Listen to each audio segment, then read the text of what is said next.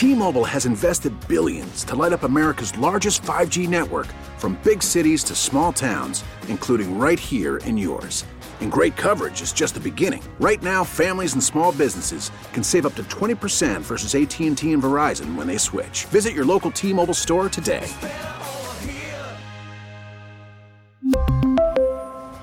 Plan savings with 3 lines of T-Mobile Essentials versus comparable available plans. Plan features and taxes and fees may vary.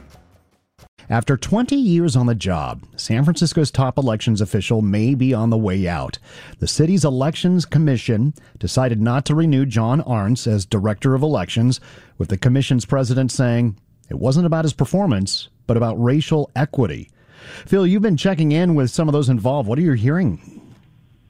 A lot of screams, a lot of hollers, and a lot of people trying to figure out what to do next. What we have here is, as you said, uh, this guy has been running elections in San Francisco for 20 years, and it's a model for the country. As a matter of fact, the commission itself said that it's uh, one of the best ele- run election departments in the country, and that John himself was doing quote unquote incredible leadership skills, and that was the reason for it. Before John Arntz, that place was a mess. I got to tell you, we had five elections directors in a period of about five years. We had ballot boxes floating in the bay.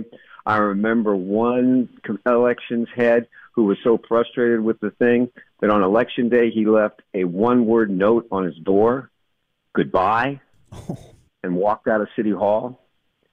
So it's been a real tempest, and this guy calmed it down. But in San Francisco, if things are running well, you know, maybe you play with it. And in this case, the commission, the uh, progressives on it, decided that things are running so fine that maybe it's time to expand and not just look for competence, but look, for racial diversity. And they much as said so in their letter to Arntz, saying that this isn't about you. We think you're doing a great job, but we want to act on the city's overall rec- racial equity plan and look, open this up to a diverse group of people. You can feel free to reapply, but you're not necessarily getting it or you're not necessarily getting rejected. And that has just set off howls around the city. Phil, is that legal? Can you lose your job because of the color of the of your skin? Well, it's one of those things where he has five year appointments. And by the way, these commissioners are all appointed by various agencies, department or elected officials in the city. Uh, so, like, yeah, the mayor has a person there, the public defender has a person there, the board of supervisors has a person in there, the DA's office, and the city attorney, uh, and the and the c- uh, controller. Uh, but they're appointed by uh, for for six years fixed terms. So they would say, well, we're just not renewing his contract. But I will tell you that people in City Hall says that if this goes through, that there's a good chance this guy's going to collect because it's just blatant. It's just so blatant.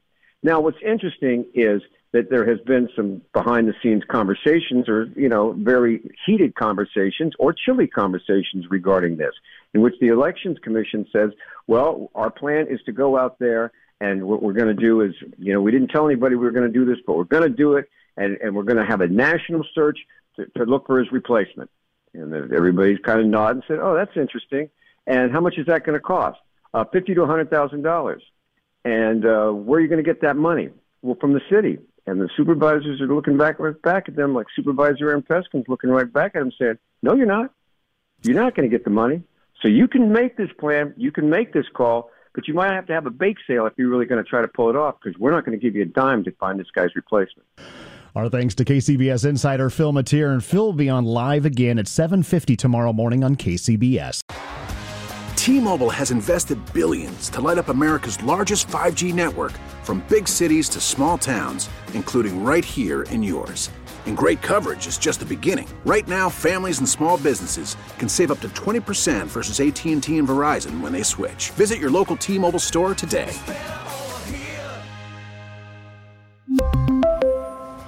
Plan savings with 3 lines of T-Mobile Essentials versus comparable available plans. Plan features and taxes and fees may vary. Baseball is in full swing. NBA playoffs are heating up, and your NFL team is gearing up for training camp. Listen to the latest on the teams you love here on the Audacy app. The biggest sports radio stations in the country, providing unrivaled local coverage of their teams, all in one place. Exclusive interviews with players, coaches, and team executives, streaming live and always available on demand. Stay in the know with your favorite teams right here on the Audacy app.